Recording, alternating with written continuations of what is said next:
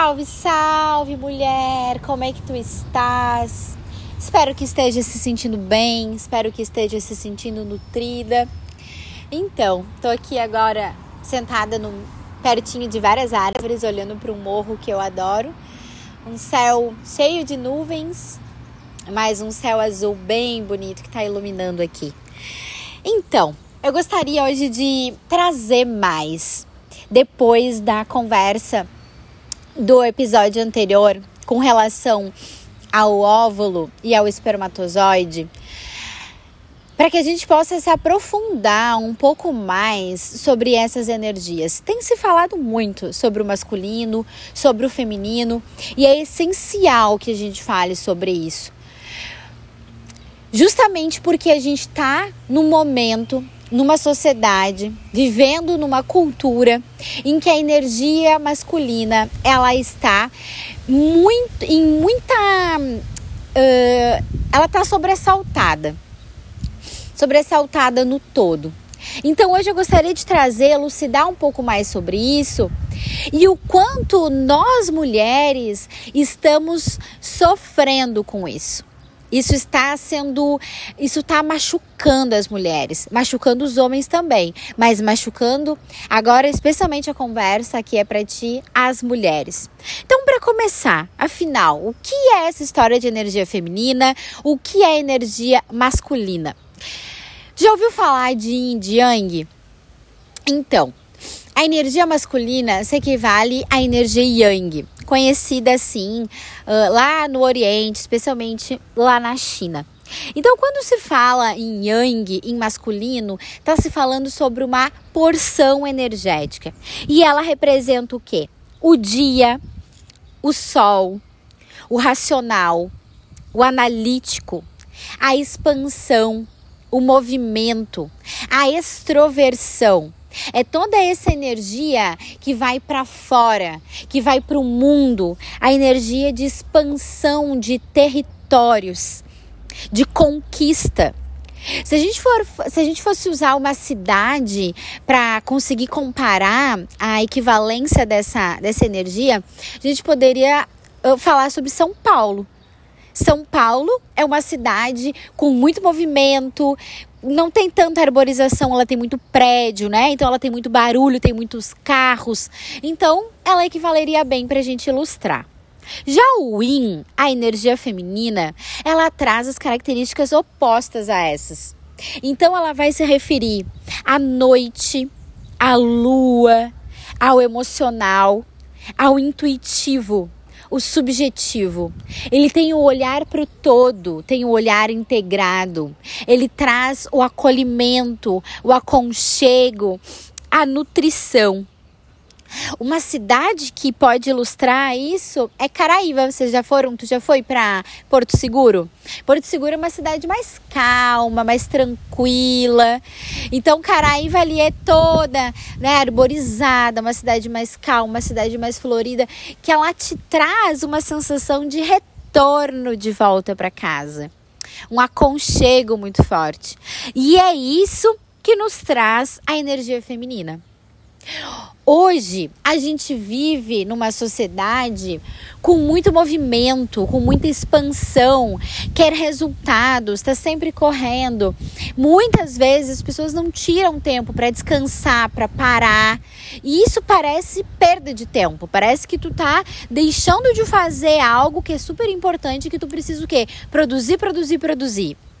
E isso é resultado dessa energia masculina que tá em. Uh, ela tá muito elevada.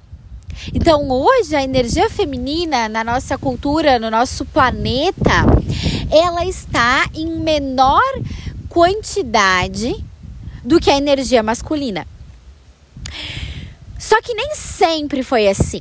Então, eu quero te trazer um pouquinho uma contextualização histórica breve, para que tu possa entender o como, como nós chegamos aqui hoje, quais as consequências disso, mas como a gente já viveu num lugar diferente. Essa decadência do feminino, essa inferiorização do feminino, ela tem acontecido especialmente nos últimos 5 mil anos. Mas 10 mil anos, 20, 30 mil anos atrás, as culturas anteriores, elas tinham uma, um relacionamento muito mais equilibrado com o feminino e o masculino. Pensa bem. Antes, as pessoas elas viviam em comunhão profunda com a terra porque elas necessitavam estar em harmonia com os ciclos, em harmonia com a natureza. Sem a natureza não existia vida. Era a terra que ia trazer alimento, que ia trazer abrigo, que ia trazer água, né? Trazer a, os animais, os frutos, ia trazer as cavernas. Através da natureza vieram o fogo, a diversão. Então, existia uma relação muito integrada, muito próxima entre as pessoas e a natureza. E a natureza, ela era vista como sagrada. Ela era vista como a grande mãe, a mãe terra. A divindade, ela era feminina. E por conta disso, existia uma reverência muito grande ao feminino. E quem representa a energia feminina é a mulher. Porque a mulher, ela se equivale muito, muito, de uma forma muito abrangente com, a terra. Porque a mulher, assim como a terra, ela também dá frutos. Ela colhe a semente no seu ventre e ali vai germinar uma vida, e a partir dessa vida, então, ela vai conseguir alimentar, vai criar, vai dar condição, vai dar sustento e vai estar tá trazendo vida, né? Vai estar tá trazendo uh, criação. Então, por conta disso, a mulher, ela tinha um lugar de destaque na sociedade. Ela era a sua, os seus atributos, eles eram vistos como algo valoroso, como algo muito valoroso. Inclusive aqui eu trago de uma forma bem sucinta sobre as tendas da lua, que eram espaços em algumas culturas, né? Não dá para generalizar e dizer que em todas, mas culturas xamânicas, culturas de, dos índios norte-americanos. Eu acredito aqui que nos, nos índios da da América do Sul também. E lá no na Índia, na cultura médica, né, lá no Ayurveda, também eles trazem sobre um período que a mulher tinha para se resguardar, para se reabastecer, que era durante seu período menstrual, um momento de limpeza, um momento de conexão profunda da mulher com ela mesma, porque ela passava todo mês cuidando, né, dos outros, cuidando das crianças, fazendo alimento, preparando. Então, nesse período de menstruação, sabia-se que era um momento de limpeza muito profunda e era um momento de conexão. Então, as mulheres se resguardavam num lugar uh, uh, apartado dos homens e lá elas se conectavam com o invisível, se cuidavam, descansavam e depois voltava para a comunidade e levava várias informações daquele, dos acessos espirituais que elas tiveram durante aquela época. E tudo aquilo que elas traziam era levado em consideração pelos líderes, pelos chefes da, do bando. Então, tu percebe o quanto a mulher tinha vez, tinha voz e as suas qualidades essenciais, elas eram nutridas e respeitadas. Só que depois de um tempo, aconteceu uma mistura de raças mais ou menos 5 mil anos atrás. Houveram algumas invasões e alguns povos foram invadindo e foram criando uma miscigenação de cultura. Aquele povo, ele cultuava deuses masculinos. Eles moravam em lugares mais uh, menos abastados de natureza. Então a alimentação era escassa. Então a mentalidade que eles tinham era de escassez, não era de abundância. Eles não conheciam a abundância que tinham nesses outros povos. Então, os deuses que eles cultuavam também eram deuses mais ferozes e agressivos, porque era a realidade que eles viviam. Eles não conheciam esse amor da Mãe Terra. Eles não recebiam, eles não eram nutridos por isso, pela região que eles viviam. Então, aqueles deuses, eles foram se fundindo com a Mãe Terra e foi havendo uma divisão das características e forças da Mãe Terra para várias deusas. E houveram casamentos entre esses deuses e as deusas. E assim, gradativamente foi diminuindo a força da energia feminina, porque aí a gente começou a entrar num outro processo, que é a criação do patriarcado, que é onde essa energia masculina entrou em supremacia. Antes a gente vivia num equilíbrio Pelos registros históricos, né? Se tem essa, essa informação. Não há registros de guerras nessa época anterior. Então, remota-se, remonta-se a um período de mais paz. Então, em torno ali desses 5 mil anos atrás, começou a haver essa miscigenação e a cultura começou a ser modificada para uma um aumento desse fluxo masculino, aonde aconteceu uma grande expansão de territórios, grande. Então começaram a haver muitas conquistas, demarcações, guerras, começaram a ser construídas mais civilizações, porque o, o masculino ele traz o movimento, não é? Ele traz a expansão. Só que o que foi acontecendo? Ao mesmo tempo, o feminino ele acabou se tornando inferiorizado, ridicularizado reprimido. E junto com ele a mulher, porque a mulher representa essas energias do feminino. E de uma forma uh, mais potencializada, três facetas do feminino que habitam na mulher e também habitam no homem, mas especialmente arquétipos femininos da psique feminina foram reprimidos que elas são traduzidas pelas deusas Perséfone, Ártemis e Afrodite. A Perséfone, ela é a deusa do mundo avernal, então ela se relaciona com a espiritualidade, com o invisível, com o culto a, a realmente a esse a esse plano superior, ao plano invisível à nossa volta e esse contato com algo a mais que traz um sentido muito profundo para nossa vida. A Artemis é a deusa da caça. Então, uma mulher mais livre, uma mulher mais solta, uma mulher mais intocada, que tem uma relação profunda com os ciclos e os ritmos da natureza, com o seu corpo, com o seu sangue menstrual. Ela tem uma relação mais forte com a, os ritmos internos e o ciclo menstrual está completamente ligado com o ritmo interno da mulher.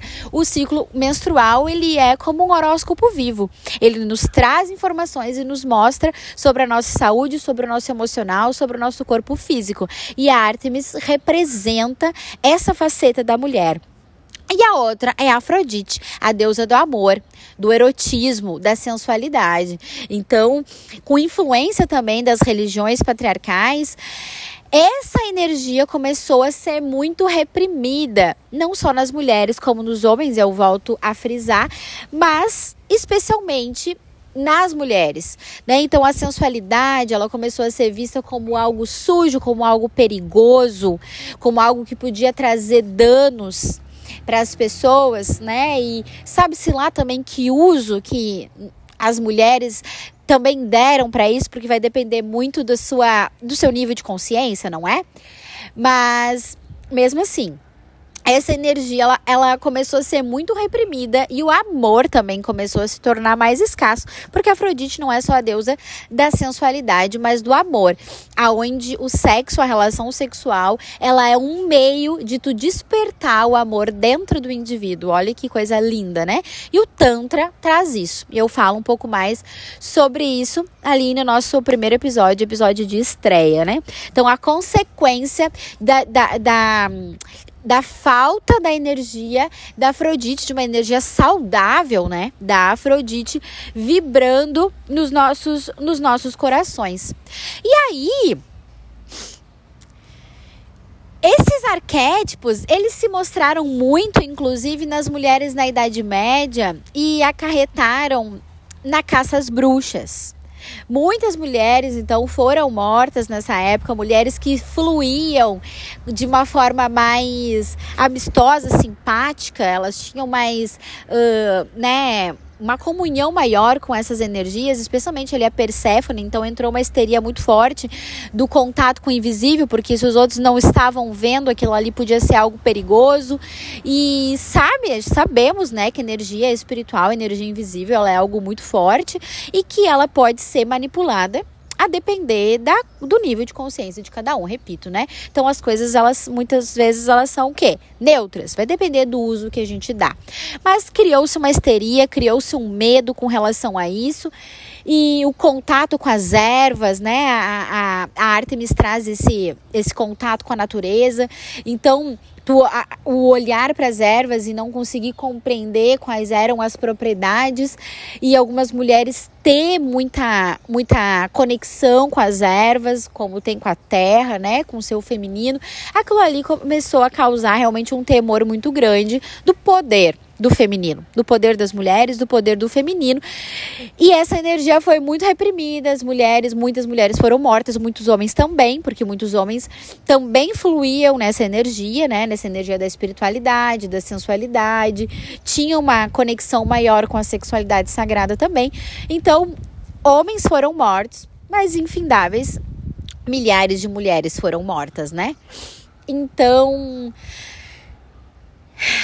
é forte, né, falar sobre isso e eu inclusive eu gostaria de trazer assim uma observação de que muitas vezes quando se fala nisso, se cria uma dor e se emerge uma dor muito forte com relação ao masculino, com relação a muitas atrocidades que foram feitas sim nessa época, durante a Idade Média, especialmente, ainda acontecem hoje, mas falando da Idade Média, e eu gostaria de te trazer que nós não somos mulheres, nós estamos mulheres, nós somos espíritos. É isso que nós somos.